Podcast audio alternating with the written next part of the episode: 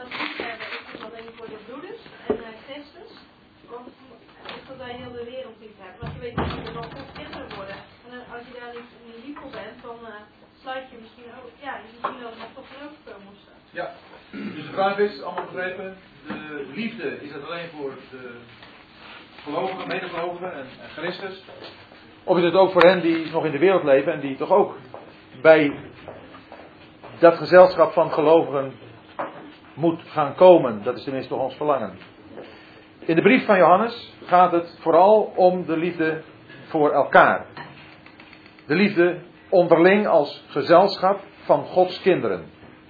Maar ik heb net, toen we dat zo hadden in vers 14 van hoofdstuk 4, gelezen en ook een beetje de nadruk opgelegd dat dat tegelijkertijd een getuigenis van ons inhoudt, of dat dat getuigenis van ons mag zijn, dat wat wij gevonden hebben in de heiland van de wereld, dat het ook door ons naar de wereld toe zal worden vertaald, zal worden doorgegeven. En ik heb, meen ik, al even verwezen naar het vers uit 2 Korintiërs 5, dat als het gaat om de verlorenen, de liefde van Christus ons dringt voor de verlorenen.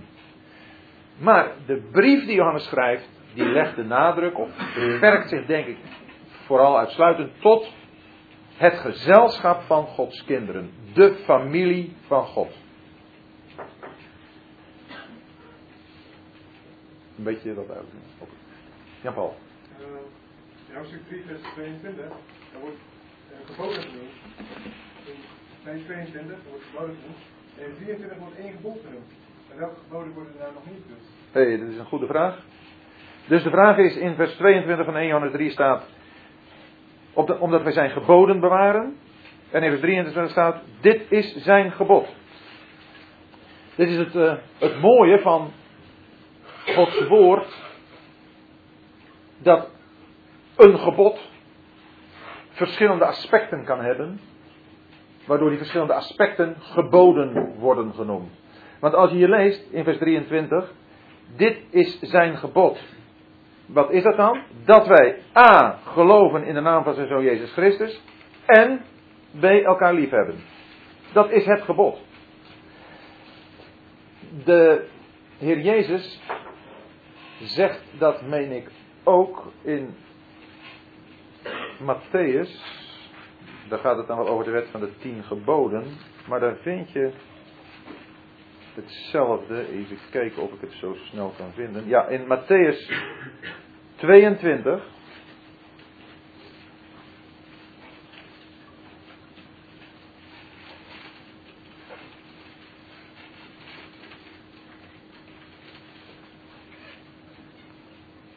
Dus wordt de vraag gesteld in vers 36 van Matthäus 22. Meester, wat is het grote gebod in de wet? Dan antwoordt de Heer, u zult de Heer uw God liefhebben met heel uw hart en met heel uw ziel, met heel uw verstand. Dit is het eerste en grote gebod. En dan het tweede nu daaraan gelijk. U zult uw naaste liefhebben als uzelf. En dan krijg je aan deze twee geboden. Het eerste en grote gebod is God liefhebben. Maar dat heeft ook een aspect naar de anderen toe. En daardoor worden er toch twee geboden. En dat heb je dus ook hier in 1 Johannes 3. Het is een gebod dat uit twee aspecten bestaat. Een aspect naar, naar God, naar Christus toe. En een aspect naar elkaar toe. En dat is een eh, mooie vraag even om nog weer even duidelijk te maken. Dat het liefhebben die twee aspecten heeft. Naar God toe en naar elkaar toe. En dat vinden we ook nog in uh, hoofdstuk in 1 Johannes 4 vers 20. Als iemand zegt, ik heb God lief en hij haat zijn broeder, is hij een leugenaar. Want wie zijn broeder niet lief heeft, die hij, God die hij niet gezien heeft. Want wie zijn broeder niet lief heeft, die hij gezien heeft, kan God niet lief hebben die hij gezien heeft.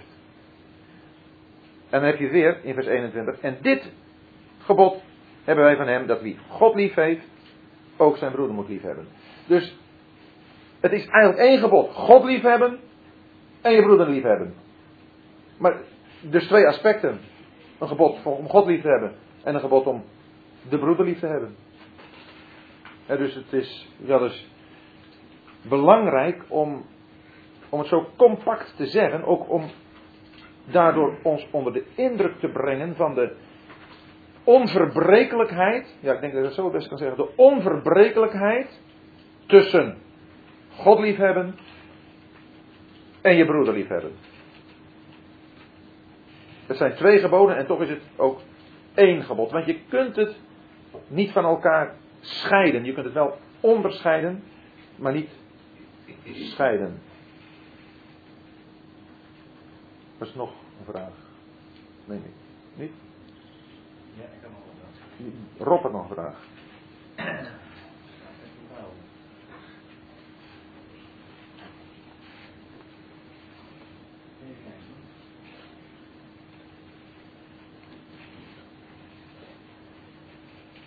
Even kijken. Kijken over het overwinnen. Het overwinnen. Eh,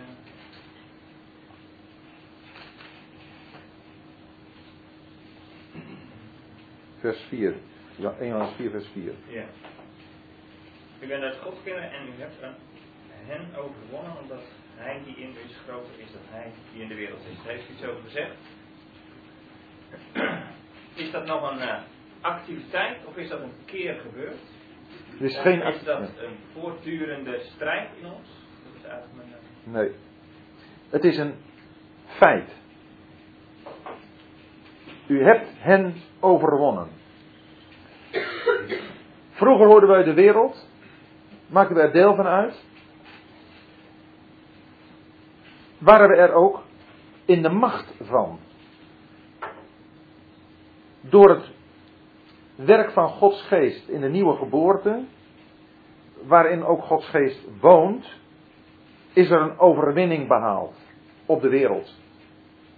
De wereld heeft verloren. Ieder die hier zit, is een verlies van de wereld, is een overwinning op de wereld. En dat is omdat jij nu het nieuwe leven hebt, omdat je nu Gods geest in je hebt, die groter is dan hij die in de wereld is. Het feit dat je hier zit en de geest van God hebt, is een bewijs dat je een overwinnaar bent. Dat je niet meer in de macht van de wereld bent. Je bent gewonnen voor Christus. Je bent een overwinnaar in Christus.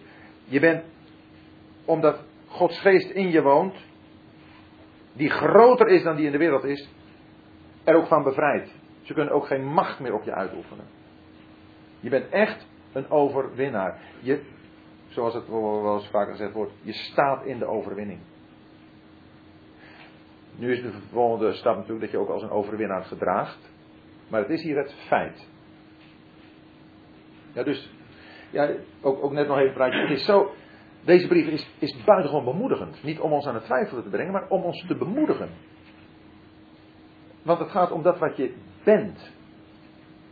En natuurlijk, er moet iets uit voortvloeien. Je moet ook iets doen. Maar waar het om gaat is wat je bent in Christus. Het gaat niet om. Waar het Johannes om gaat is om twijfelaars zekerheid te geven. In de zin van, wij twijfelen allemaal wel eens aan, ja, hoop ik niet aan onze, ons geloof, maar, maar wel aan onze praktijk. En dat we denken, ja, het is allemaal zo zwak. En hier, Johannes zegt, wat je hebt is de overwinning. Ja, toch nog even naar de vraag die ik kreeg uit 1 Johannes 3. Ehm, vers 20, dat als ons hart ons veroordeelt, God groter is dan ons hart. Dus valt me nu op hetzelfde ook als wat we in die vorige vraag hadden, dat hij die in u is groter is. God is groter, hij die in ons is, is groter. In 1 Johannes 3, vers 20 dus, dat als ons hart ons veroordeelt, heeft niet te maken met het besef van zonden die we hebben gedaan. Waarvan dan, zo werd gezegd, de gedachte is, ja, maar God is groter. God, die weet alles. Hij, hij weet alle zonden die we gedaan hebben. Dat is natuurlijk ook waar. Maar dat is niet het verband waarin het hier gezegd wordt. Hier gaat het erover als bemoediging dat als wij ons zo zwak voelen, ons, zo, ons falen zo onderkennen, dat we misschien zelfs zeggen, ja maar ben, ben ik wel een gelovige? Of, dan mag je ja, jezelf op aanpakken, tot jezelf spreken, in je hart zeggen, Heer, u weet het. U weet alle dingen, u weet dat ik u lief heb, zoals Petrus dat gezegd heeft. Die had gefaald, maar die was hersteld. En door het herstel wat de Heer daar bewerkt, komt hij tot de ontdekking ja, dat het bij hem allemaal niet zo, niet zo geweldig geweest is. Maar hij komt ook tot de ontdekking van een vergevende God die alles weet. Ook dat hij hem lief heeft. Dat, dat is het mooie. We kunnen allemaal zeggen, Heer, u weet het. U weet dat ik u lief heb.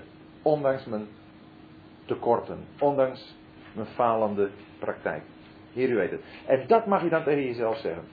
En dat betekent ook weer die overwinning. Je staat erin. Je mag er echt in staan. Zonden, dat is helemaal geen goed praten van zonden die je zou hebben, die moet je, die moet je beleiden. Daar moet je mee ophouden. Radicaal mee kappen. waar het om gaat is om die twijfelende gelovigen, die we allemaal wel eens kunnen zijn, die twijfelende gelovigen te bemoedigen. Dat is de bedoeling van Johannes in zijn brief.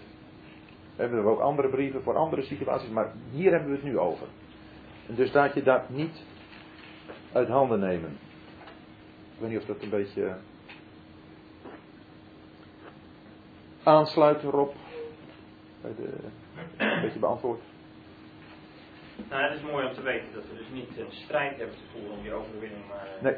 steeds te krijgen. Nee. Maar gewoon te weten, we Ja, staan er niet over. staan er. Ja. Nog meer vragen?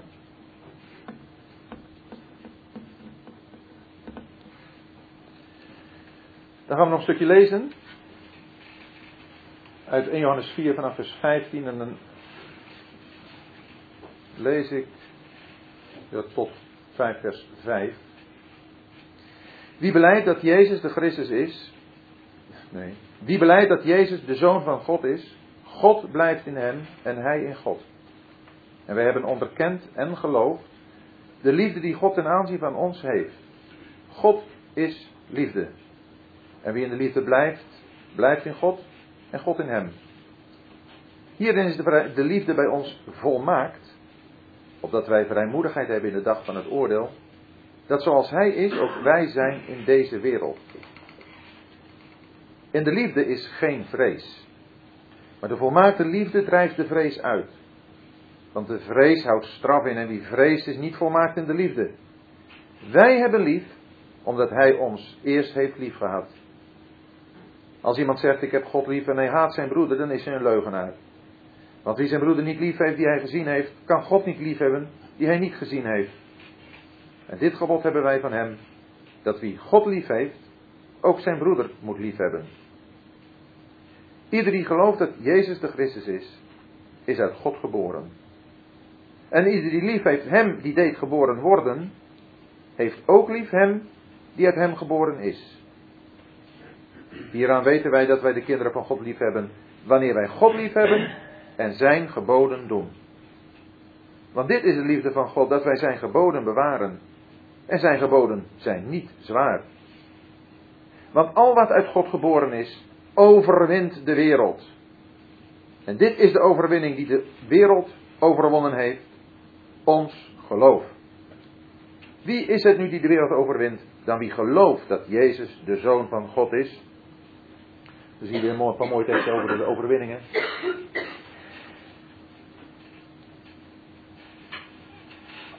In vers 14 heeft Johannes opnieuw een aanknopingspunt, geeft hij ons een, een mogelijkheid om te testen wie bij God hoort.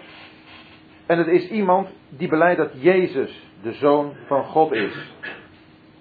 Wie dat beleidt, wie dat erkent, die in hem blijft God. En hij blijft in God.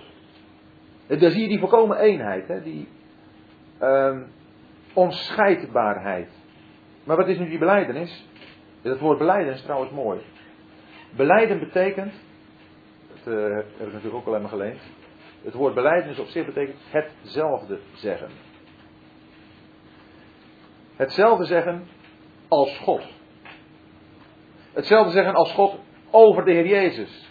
Wie beleidt dat Jezus de Zoon van God is. God heeft het altijd gezegd. En nu zeggen wij hetzelfde als God zegt. In 1 Johannes 1, vers 9 heb je die mooie uitspraak. Als wij onze zonden beleiden, God is getrouw en rechtvaardig, onze zonden vergeven. Onze zonden beleiden betekent hetzelfde over onze zonden zeggen als God altijd al gezegd heeft. Beleiden is dus hetzelfde zeggen. Het volkomen eens zijn met God. Een beleidenis afleggen houdt in dat wij dat wat God gezegd heeft ook zeggen, daarmee instemmen. Dat Jezus de Zoon van God is, dat betekent dus die, die nederige mens op aarde, die als je hem zag lopen niet opviel tussen de mensen, maar dat je van hem beleidt, hij is de Zoon van God. Hij is die unieke, hij is en mens en God. Eigenlijk vind je hier, ja, het, het, het hele geheimenis van de persoon in één zin. Waar het hele geloof mee staat of valt. Je kunt niet het een hebben los van het ander. Dat krijgen we, zo God wil, nog een andere keer dan. Maar je kunt niet zeggen, Jezus is een uh, goed voorbeeld, is een perfect mens geweest, maar de Zoon van God nee. Of, ja, Jezus is, is op aarde geweest, en, uh, maar, zijn lichaam, dat was eigenlijk een schijnlichaam. Hij is als God wel gekomen en heeft ook, ook bijzondere dingen gedaan, maar hij is nu niet meer mens. Hij is een even tijdelijk geweest. Nee, de Heer Jezus is mens geworden en hij blijft dat tot in eeuwigheid. Dat is ook een hele belangrijke gedachte om vast te houden. Dat de Heer Jezus ook nu mens is in de hemel. Dat is het bijzondere van het christendom, daar hebben we al eens vaker over gehad. Dat er nu een mens in de hemel is. Dat was in het Oude Testament niet. God woont in de hemel en de mens op aarde. En nu is het zo in het christendom. Er is een mens in de hemel. En God de Heilige Geest woont op aarde. Dat is die bijzondere omkering van zaken. Door God bewerkt. Maar hier gaat het dus om die beleidenis. Jezus is de zoon van God. De mens is God. Deze mens, Jezus, is God. Dat mag je je nooit laten afpakken. Nooit. Dat hij en waarachtig mens en waarachtig God is. Dat is de kern van je geloof. Dat hij mens is, betekent dat hij jou helemaal kan begrijpen. Als mens. Hij was zonderloos, jazeker. Maar hij was wel waarachtig mens die in alle omstandigheden geweest is. Waarin wij kunnen zijn en ons daarom kan begrijpen. En het mooie is, hij is ook God. Dat betekent dat hij niet alleen maar kan begrijpen en meevoelen, maar ook uitkomst kan geven en doorhelpen. De Zoon van God. Nou, die beleidenis is de kern van het christelijk geloof. En wij hebben onderkend en geloofd de liefde die God ten aanzien van ons heeft. Want juist in die persoon is die liefde van God zo naar ons toegekomen. We hebben dat, zo staat het hier zo mooi, onderkend. Dat betekent, je bent tot de conclusie gekomen. Jullie hebben allemaal een persoonlijke ontmoeting met de Heer Jezus gehad. Je hebt naar hem gekeken. Ja, en dat klinkt een beetje, een beetje gek misschien, maar je hebt hem beoordeeld. En je bent overtuigd geraakt, dit is hem. Omdat je hem hebt onderkend, heb je ook geloofd. En dat onderkennen, dat onderzoek doen, is natuurlijk een werk van Gods geest in jouw hart. Maar je hebt hem allemaal bij je volle verstand aangenomen. Er is hier niemand die in een bepaalde geestelijke of een geestestoestand was en toen emotioneel een, een beslissing genomen heeft. Kan misschien wel een bepaalde aanleiding zijn, maar je hebt toch bij je volle verstand heb jij die beslissing genomen. Je hebt het onderkend. En je hebt daarom in hem geloofd. Je hebt gezien, ik kan zonder hem niet. Zonder hem heeft het leven geen zin, geen betekenis. En daarin komt ook juist die liefde van God zo tot uiting. De liefde die God ten aanzien van ons heeft. God is liefde en wie in de liefde blijft, blijft in God en God in hem. Dat, dat vind je dus steeds weer terug. Hè? Dat hadden we dus in vers, in vers 15. Wie beleidt dat Jezus de Zoon van God is, God blijft in hem en hij in God. En dat hebben we ook in vers 16. Die blijft in God en God blijft in hem. Dit, dit is niet een, uh, een bepaalde navelstaarderij. Dit is niet je opwerken tot een bepaalde status, een bepaalde geestelijke toestand. Dit is Gods woord. God blijft in jou en jij blijft in God. Dat betekent dat je helemaal in Hem geborgen bent en dat Hij helemaal in jou is. Ja, zo'n vereniging is het. Ja, het staat er toch? We hebben toch allemaal dezelfde Bijbel een beetje? Dit staat er. Dus dit is waar, daar mag je je hand op leggen. En het is je getoond door de Heer Jezus die naar je toegekomen is. En die je hebt gezien. En dat is de uiting van de liefde van God. God is liefde. Ja, ik, ik hoop dat ik er steeds meer van ga proeven, voelen, ervaren. Maar ik het zo leuk en denk, ja, dit, is machtig, dit is machtig mooi. En ik hoop dat jullie het ook steeds meer gaan proeven en voelen. En, en, en je daarin ook uh, begeeft, in die, in die gedachte. Je bent in God. En God is in jou. Je bent niet God geworden. Nee, nee. Het is iets wat helemaal van God afkomt. En wat helemaal te maken heeft met dat wat in jou ontstaan is door het nieuwe leven. En het nieuwe leven is in jou ontstaan doordat je die openbaring van God als liefde hebt gezien. Nou, als je zo met God in verbinding bent gebracht, dan is daar een volmaakte liefde. Hierin is de liefde bij ons volmaakt. Dan, dan is daar geen enkele twijfel, geen enkele vrees meer. En Johannes verbindt dat met de dag van het oordeel. Dan hoef je ook niet bang te zijn voor de toekomst. Hij zegt, opdat wij vrijmoedigheid hebben in de dag van het oordeel. Vrijmoedigheid betekent vrijheid van gemoed, van een innerlijk voelen. In, in Johannes in uh, hoofdstuk 2, vers 28 heeft hij dat woord vrijmoedigheid ook gebruikt. Ook daar in verbinding met de toekomst. In Johannes in hoofdstuk 3 heeft hij het gebruikt. Over vrijmoedigheid waarmee wij nu tot God mogen komen. En hier gebruikt hij voor de derde keer die, dat woord vrijmoedigheid. En weer met het oog op de dag van het oordeel. Als jij aan het oordeel denkt, ben je dan bang? Als jij denkt aan de dag van het oordeel, ben je dan bang? Johannes zegt hier, er is geen enkele reden voor. Er is volmaakte liefde in jou. En de volmaakte liefde, die drijft de vrees uit. Even goed nadenken nog. Jij bent in God. God is in jou. God is liefde. De liefde woont in jou. De volmaakte liefde drijft de vrees uit. Want in de liefde is geen vrees. Hoe was het ook alweer? God is liefde. De bron is God. Jij bent de God, God is in jou. Dat nieuwe leven. Dat is Christus, dat is God. Kent God angst? Is God ergens bang voor, bevreesd voor? Nou, de vraag stellen is beantwoorden natuurlijk niet. God is in jou. Dat nieuwe leven kent geen vrees. Net zo goed als we gelezen hebben dat wie in God is, die zondigt niet. Het nieuwe leven kent ook geen angst, geen vrees. Wij kunnen door verkeerd onderwijs misschien wel eens bang worden. We kunnen ook bang worden als we dingen verkeerd hebben gedaan. Maar dat nieuwe leven kent geen vrees.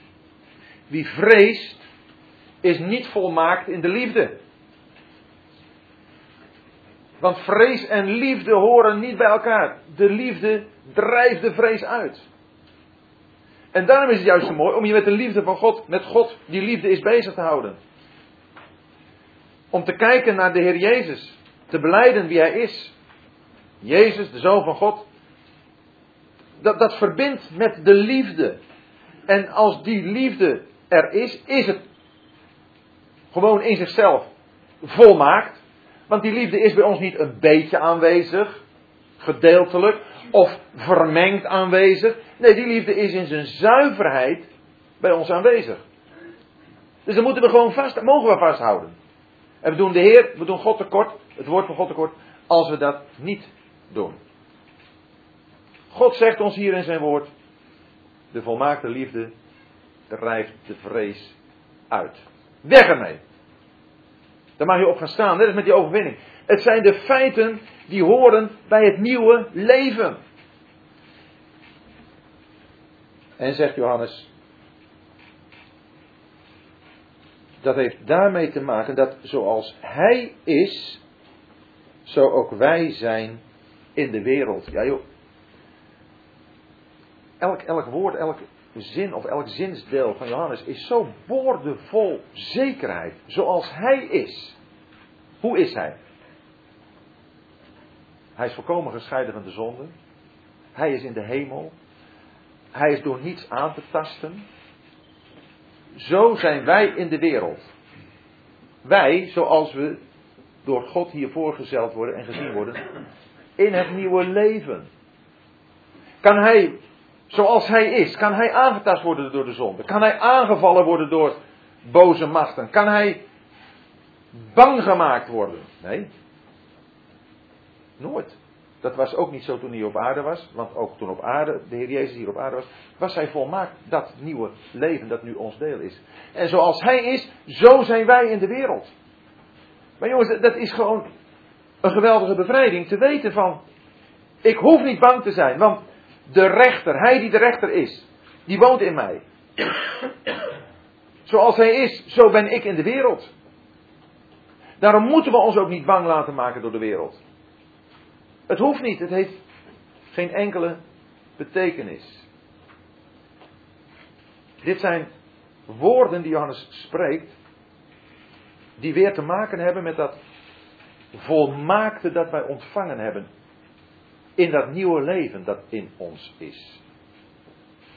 En nogmaals, dit, is geen, dit zijn geen theologische hoogstandjes. Dit zijn eenvoudige waarheden maar die moeilijk gemaakt worden omdat wij er telkens met onze praktijk naar kijken. Omdat we telkens denken, ja maar, zo werkt het bij mij niet. Ja maar, zo komt het bij mij niet tot uiting. Ja maar, daar heeft Johannes het niet over. Johannes heeft het niet over de ja maar's. Johannes heeft het over de zuiverheid, de volmaaktheid van het nieuwe leven. Dat deel is van elk kind van God. De jongste en de oudste. Het maakt niet uit. En daarom is het voor ons een bijzonder voorrecht naar de dag van het oordeel uit te kijken, omdat dan wij bevrijd zullen zijn van alles wat de uiting van het nieuwe leven verhinderde. Omdat we dan, het hebben we al eerder gehad in 1 Johannes 3, we zullen de Heer Jezus zien zoals hij is, want we zullen hem gelijk zijn. Dan zijn we hem ook volkomen gelijk. Nu gaat het nog om het nieuwe leven dat in ons is. En wat zo vaak vertroebeld wordt in zijn uiting door onze twijfels, praktijk, dingen die we doen, zorgen die we hebben. Daarom, Johannes die, ja ik vind het een beetje een raar woord om te zeggen hamert erop. Want, Johannes hamert helemaal niet. Johannes die spreekt heel rustig telkens weer die zekerheden uit. En hij zegt, kijk, zo is het. Geloof het nou maar, neem het nou maar aan. Hier staat het. Dit is wat van het nieuwe leven door God wordt gezegd. Het is niet anders. Zoals het in zijn bron is, dat wil zeggen in God, zo is het ook in jou. dat, dat kan toch geen verschil tussen zijn? Wat jij als nieuw leven hebt, dat is toch niet anders dan God is, want God is het nieuwe leven, Christus is het nieuwe leven. Dat, dat, dat correspondeert toch vlekkeloos met elkaar, in volkomen harmonie. Nou, en dan krijg je natuurlijk het verlangen van dat je daar ook naar wilt leven, prima. Maar het gaat eerst om de constatering. Die vrees, die wordt uitgedreven, want de vrees houdt straf in en wie vrees is niet volmaakt in liefde. Vrees houdt straf in. En dat verbindt met praktijk. Maar zegt Johannes, als het ware, we hebben het niet over de praktijk, we hebben het over dat nieuwe leven. Nu zou je de vraag kunnen hebben, ga ik een vraag voor jullie invullen. Maar Petrus die spreekt er toch over dat wij de Heer moeten vrezen. Even opzoeken. In 1 Petrus hoofdstuk 1.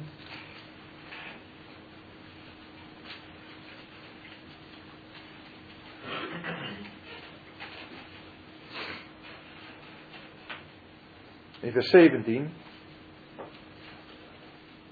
En als u als vader hem aanroept die zonder aanzien des persoons oordeelt, wandelt naar het werk van ieder, wandelt dan in vrees de tijd van uw bijwoning.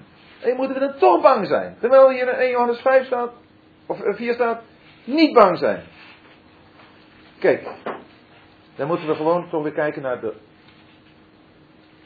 het verband waarin het staat.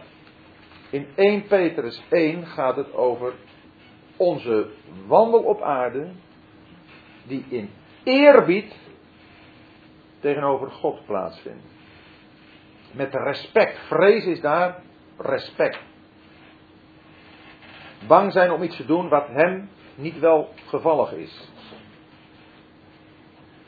Johannes heeft het erover dat we bang zijn dat we nog geoordeeld zullen worden. Dat het een vraag nog zal worden in de dag van het oordeel. Met betrekking tot het nieuwe leven dat we hebben. Maar dat nieuwe leven, dat wordt niet geoordeeld. Daarom zegt de Heer Jezus, dat is zo mooi. Wie in de Zoon gelooft, die wordt niet geoordeeld. Dat is toch mooi? Dat, zegt de Heer Jezus in Johannes 5. Wie in de Zoon gelooft, heeft het eeuwige leven. En die wordt niet geoordeeld. Die komt niet in het oordeel. Dat betekent ook dat wij als we denken aan de dag van het oordeel, hoeven we geen angst te hebben. Als we denken aan ons leven op aarde, onze praktijk, onze omgang met de Vader, zal er respect zijn. En deze twee dingen, die zijn denk ik gewoon sowieso belangrijk om in gedachten te houden. Respect. Gaat ook om, om verhoudingen onder elkaar, ook in gezinnen. Respect en vertrouwelijkheid gaan heel goed samen. Dat is een belangrijk aspect van het christelijk leven. Johannes heeft het over de volkomen vertrouwelijkheid, het volkomen vertrouwen in God. De, volmaakte liefde, de, de, de eenheid die er is in leven. Maar dat maakt ons niet nonchalant in onze verhouding. Daar wijst Petrus op. We zullen met respect en eerbied met God als vader omgaan. Dus vertrouwelijkheid en respect zijn twee aspecten van het geloofsleven. En Johannes heeft het hier over de vertrouwelijkheid. Wij hebben lief omdat hij ons eerst heeft lief gehad. Dat is een, eh, een bijzonder belangrijk en een mooi woord. Er zijn vertalingen waar staat: Wij hebben hem lief omdat hij ons eerst heeft lief gehad. Maar ik denk dat de betere vertaling is: Wij hebben lief. Ik had ook vroeger een vertaling, de vertaling die hiervoor was, waarin staat: Wij hebben hem lief. Dat is ook een mooie vertaling. En ik heb eraan moeten wennen hoor, moet ik eerlijk zeggen. Om te lezen: Wij hebben lief. Omdat een bepaalde vertaling je lief is en vertrouwd is.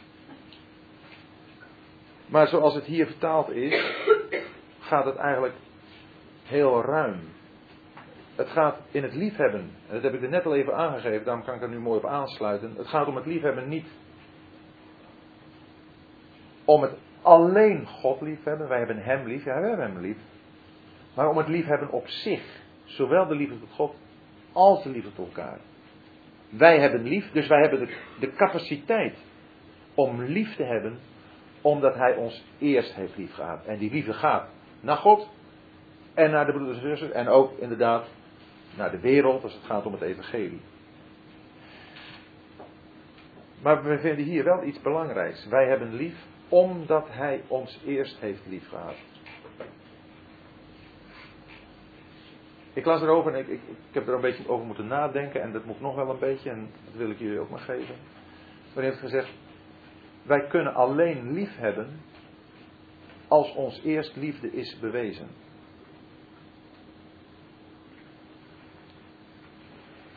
Ja? Wij kunnen alleen lief hebben als ons eerst liefde is bewezen. Als we hebben ervaren wat liefde is. Kinderen die in een gezin opgroeien waar geen liefde is, zijn niet in staat lief te hebben. Wij kunnen alleen lief hebben omdat we het ervaren hebben. Liefde moet je ervaren om het te kunnen doen. Die liefde, die ervaar je, en, en daarom is God zo geweldig goed. Die liefde ervaar je door het geven van zijn zoon. Daar ervaar je liefde. Maar daarom is het ook zo belangrijk in de gezinnen, kinderen liefde ervaren. Van hun ouders, maar ook van hun medebroers en zussen. Omdat de manier waarop je dat ervaart ook zijn uiting heeft in de omgang met anderen.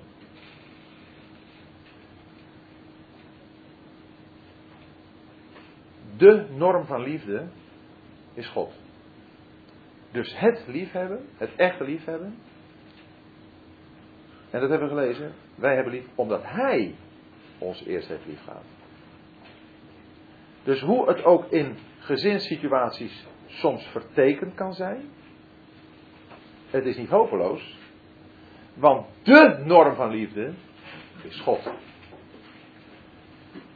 En daarom kan ook als er in het verleden van iemand hier een, een gebrek, een tekort, of misschien zelfs een ja, bijna afwezigheid van ouderlijke liefde is. En dat heeft helemaal niet te maken met of iemand een gelovige of een niet-gelovige is als ouder. Want ook ouders die de Heer niet kennen, kunnen toch hun natuurlijke liefde aan hun kind geven.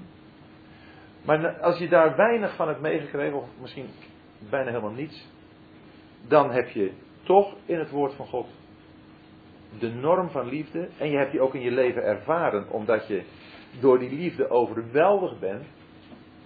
Die liefde die je gezien hebt in de Zoon van God, die door God gegeven is. Als bewijs van zijn liefde. Waardoor jij als die drenkeling gered bent. Hieraan hebben wij de liefde gekend. Die liefde, die hebben we ervaren. En daarom kunnen wij nu lief hebben. Wij hebben lief, omdat Hij ons eerst heeft lief gehad. Wel, dan gaat Johannes in uh, vers 20 dat nog een keer toetsen.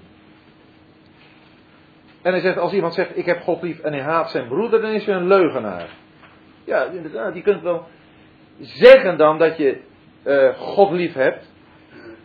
Maar als dat niet blijkt uit je verhouding tot je medebroeders en zusters, dan ben je leugenaar. Want, en dat is natuurlijk weer zo mooi van Johannes. Hij maakt gelijk heel praktisch. Hij is toch praktisch hoor. Hij maakt het heel praktisch. Je kunt wel zeggen dat je God lief hebt. Nou, maar als je dan je broeder of zuster haat, dan klopt er van je bewering dat je God lief hebt helemaal niets. Want je broeder en zuster, die zie je.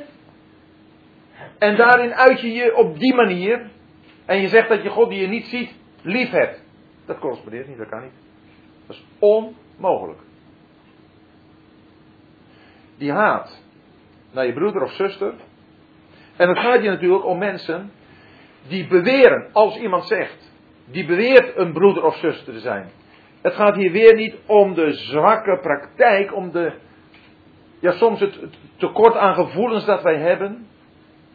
En we voelen allemaal wel dat naar een bepaalde broeder of zuster toe we best wel eens wat aardig hadden kunnen zijn. We voelen zelfs wel dat het ons moeite kost een bepaalde broeder of zuster echt die liefde te tonen die er krachtens de nieuwe natuur is. Maar dan zullen we daar een hekel aan hebben. En dan zullen we ook voor bidden of dat kan veranderen. Nou, dat bewijst gelijk ook dat het nieuwe leven er is, want anders had je er ook geen hekel aan. Als je het vervelend vindt, naar vindt, dat je die liefde niet op die manier naar die persoon kunt tonen, dan is dat al een bewijs van, van het nieuwe leven. Want anders dan boeit je het niet.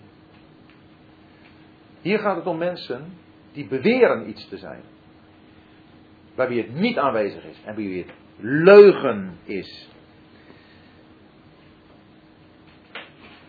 En dit gebod hebben wij van hem, dat u God lief heeft, ook zijn broeder moet liefhebben. Kijk, hier heb je dat weer samen. God liefhebben en de broeder liefhebben. Dat hoort bij elkaar als een gebod.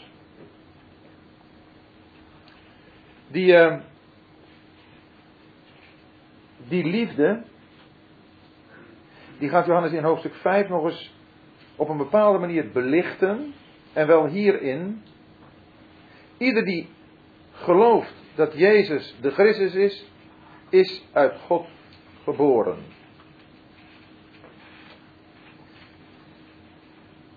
We hebben al gehad Jezus, de Zoon van God. Hier hebben we Jezus, de Christus. Dus het gaat me niet alleen om Jezus, de Zoon van God, maar ook om Jezus, de Christus. Jezus, de geliefde, de, de man van het welbehagen van God, van de persoon in wie God al zijn welgeval heeft gevonden. Dat je weet, de Christus is de persoon die voor Gods hart alles is. Als je dat hebt, ieder die gelooft, dan heb je iemand die uit God geboren is. Dan heb je een familielid ontmoet. Geloof je dat? Ik geloof het. Dan zijn we familie van elkaar. En ieder die lief heeft hem die deed geboren worden, heeft ook lief hem die uit hem geboren is. Kijk, dat is het volgende. Dat volgt eruit. Je constateert dat wie gelooft dat Jezus de Christus is, uit God geboren is. Je constateert de familieverhouding. Daar volgt uit. Ieder die lief heeft, hem die deed geboren worden, dat is God. Dus uit wie dat leven in de, ander, in de anderen is gekomen. Als je God lief hebt, die deed geboren worden, dan heb je ook lief die uit God geboren zijn. Dan heb je ze lief. Dan constateer je niet alleen, maar dan is die liefde er ook. De liefde tot God en de liefde tot de medegelovigen, tot je broeders en zusters. Dus de liefde van God is de bron. En daardoor heb je ook je medebroeders en zusters lief. Want we zijn allemaal uit God geboren. Dat is vers 1. In vers 2 draait Johannes het om. Daar zegt hij: Hieraan weten wij dat wij de kinderen van God lief hebben, wanneer wij God lief hebben en zijn geboden doen. Voel je hem? Vers 1 is: Ik heb God lief en dus ook degene die uit God geboren zijn. Want God is degene die deed geboren worden. Ik heb God lief, dus ook de medebroeders en zusters.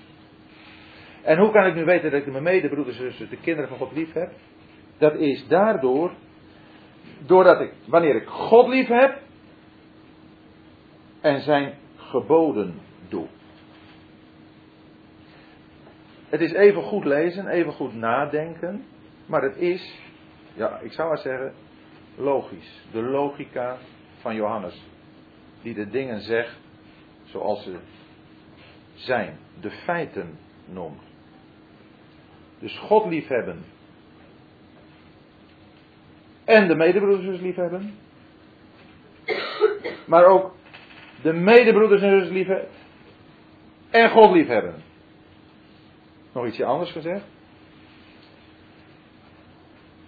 Als je zegt ik heb God lief, heb je ook je broeders en zusters lief. En als je je broeders en zusters zegt lief te hebben, dan laat je dat zien door God lief te hebben en zijn geboden te bewaren. Dus dit maakt duidelijk hoe dit met elkaar samenhangt. Dit kun je niet scheiden. Dus hier kun je over nadenken. En ook voor bidden dat je dat in praktijk mag brengen. Maar dit is wat Johannes aan ons vertelt. Wij mogen dit weten. Wanneer wij God liefhebben en zijn geboden doen. Want dit is de liefde van God dat wij zijn geboden bewaren. En zijn geboden zijn niet zwaar. De liefde van God is dus het bewaren van zijn geboden. Die geboden zijn niet zwaar. Krijg je het weer Vind je het niet wel eens moeilijk om te doen wat God zegt? Het is al best wel heel moeilijk. Zeg ik weer, het gaat om een nieuwe leven. Voorbeeldje. Als jij tegen een vis zou zeggen: zwem in het water, dan springt die vis van vreugde op.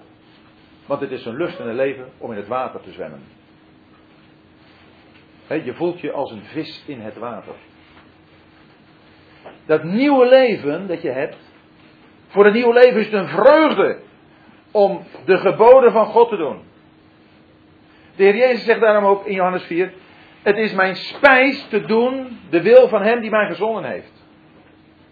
De geboden zijn niet zwaar. Ja, het juk van de wet, dat is zwaar.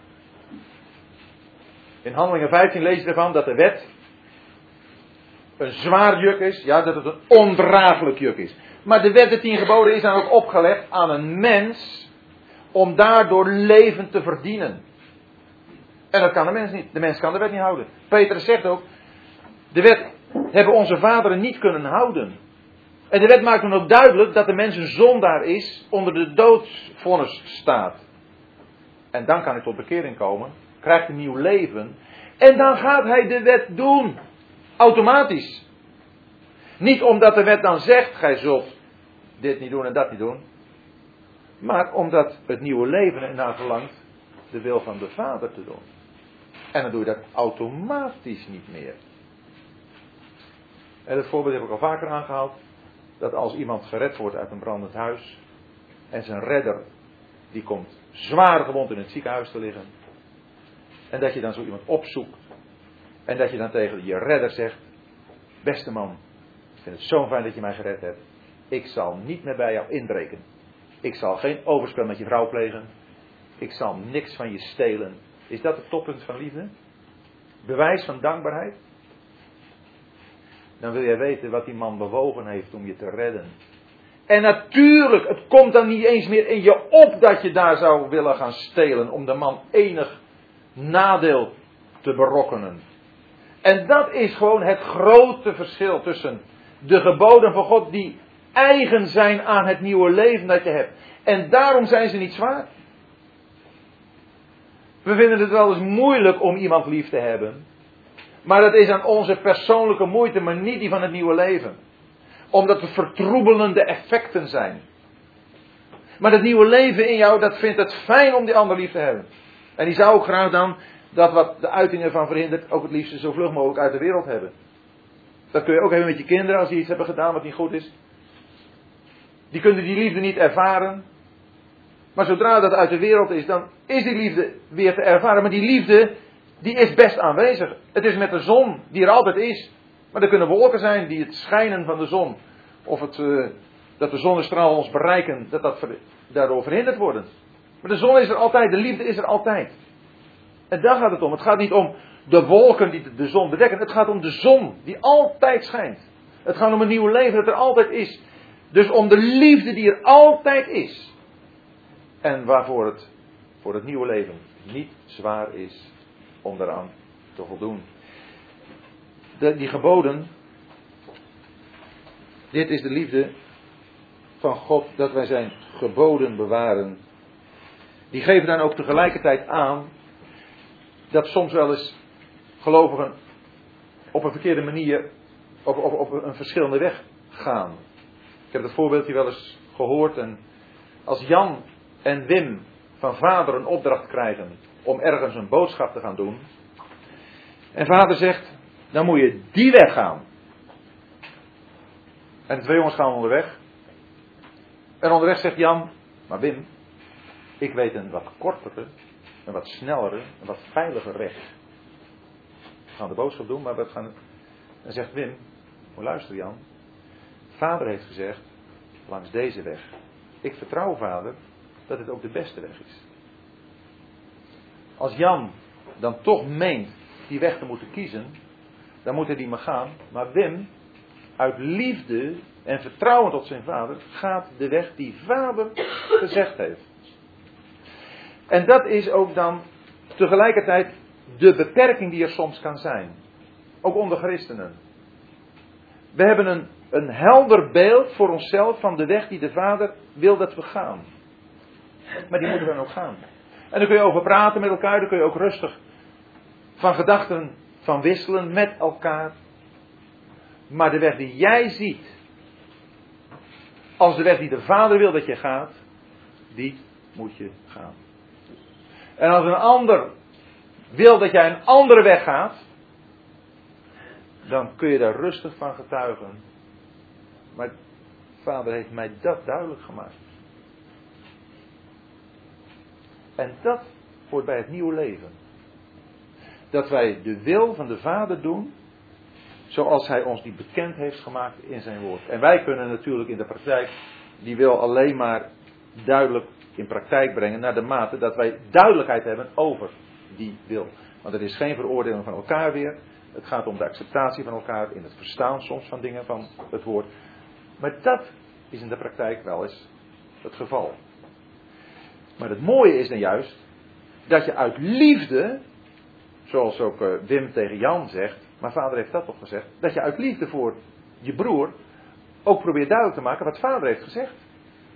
Nou, en daar kun je dan van gedachten over wisselen. En dat is weer die liefde die daar het motief in is. Waar wij mee te maken hebben, is niet alleen de onderlinge omgang met elkaar, dat wat aansluit, maar ook, en dat is in vers 4 en 5 het geval, hebben wij te maken met de wereld. We hebben er al een keer iets over gehad, maar hier gaat het over dat al wat uit God geboren is, de wereld overwint. Wij hebben als gelovigen het nieuwe leven gemeenschappelijk, maar met de wereld hebben we niets gemeenschappelijk. Maar tegenover de wereld zijn wij overwinnaars. En waardoor zijn we overwinnaars? Namelijk door ons geloof. De wereld heeft totaal geen geloof, is er helemaal afwezig. De wereld leeft voor het hier en nu en voor wat ze zien. Of wat ze kunnen beredeneren. Door het geloof zijn wij aan de wereld ontstegen, er helemaal los van gemaakt, horen er niet meer bij. Maar tegelijkertijd heeft door ons geloof er ook een overwinning op de wereld plaatsgevonden. Want de wereld is in de duisternis, is in de boze, heeft niets met God gemeen. We hebben in 1 Johannes 2 gezien wat in de wereld is. Al wat in de wereld is. De begeerte en de hoogmoed. Dat is niet uit de Vader, maar is uit de wereld. En wij zijn met de Vader, met de wereld van de Vader in verbinding gebracht. En dat is door geloof. Alleen geloof. Jij hebt die overwinning alleen behaald door het geloof. Want je ziet er nog niks van. We staan hier allemaal nog met onze beide benen midden in de wereld. En toch zijn we totaal anders. Hebben we niets met de wereld gemeenschappelijk. En dat geloof, dit is wat de wereld overwint. En wie is het die de wereld overwint? Dan wie gelooft dat Jezus de Zoon van God is. Kijk joh, ja, dat is een mooie, mooie afsluiting. We komen weer uit bij de Zoon van God. Als je de Zoon van God, als je daarin gelooft, je volle vertrouwen daarin stelt en er luistert, je, je, je met Hem verbonden weet. Ook, ook in de zin van dat Hij je nieuwe leven is. Ja, dan, dan ben je die overwinnaar. En dan komt het erop aan om dat ook in je leven inhoud te geven. En vandaar dat ik dan toch met deze praktische, met deze praktische opmerking wil besluiten. Dat het gaat om de persoon. Geloof is niet een theologie, maar geloof is een persoon. En die persoon is de Zoon van God. Die heeft jou en mij en heeft ons als gezelschap, niet alleen maar wat er hier zit, maar al Gods kinderen, de hele familie van God, heeft hij uit de wereld genomen en, en ja, rondom zichzelf ver, ja, verzameld, verenigd, om, en, en één gemaakt met zichzelf, omdat hij zelf in elk van die familie het leven is. En ga nou alsjeblieft zo eens naar elkaar kijken. En naar al die medegelovigen. Dat is iemand die gelooft in de Zoon van God. Dat is iemand die hoort niet meer bij de wereld. Dat is iemand die hoort bij het gezelschap van Gods kinderen. Een bijzonder gezelschap. De familie van God. Die de Zoon van God als hun leven hebben. Als je zo naar elkaar gaat kijken, dan ga je elkaar helpen, dan ga je er voor elkaar zijn, dan ga je elkaar lief hebben. En dan ga je ook op zoek naar mogelijkheden om dat te beleven. Maar dat uitgangspunt. Jij hebt de Zoon van God. Ik heb de Zoon van God. De ander heeft de Zoon van God. En samen vormen wij de familie van God. En samen hebben wij de wereld overwonnen. Staan we er buiten. Hebben we er geen deel meer aan.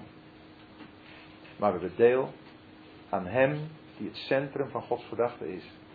Aan Hem die in de dag van het oordeel zal blijken dat we aan Hem gelijk zijn. Dat we alles met Hem zullen delen.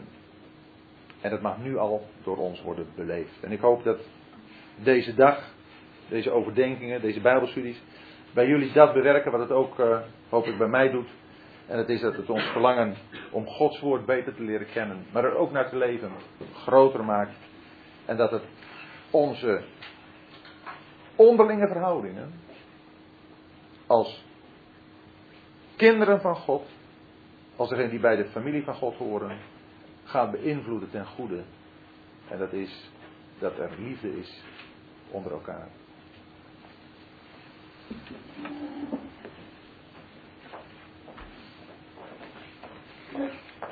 Dank u wel, hè.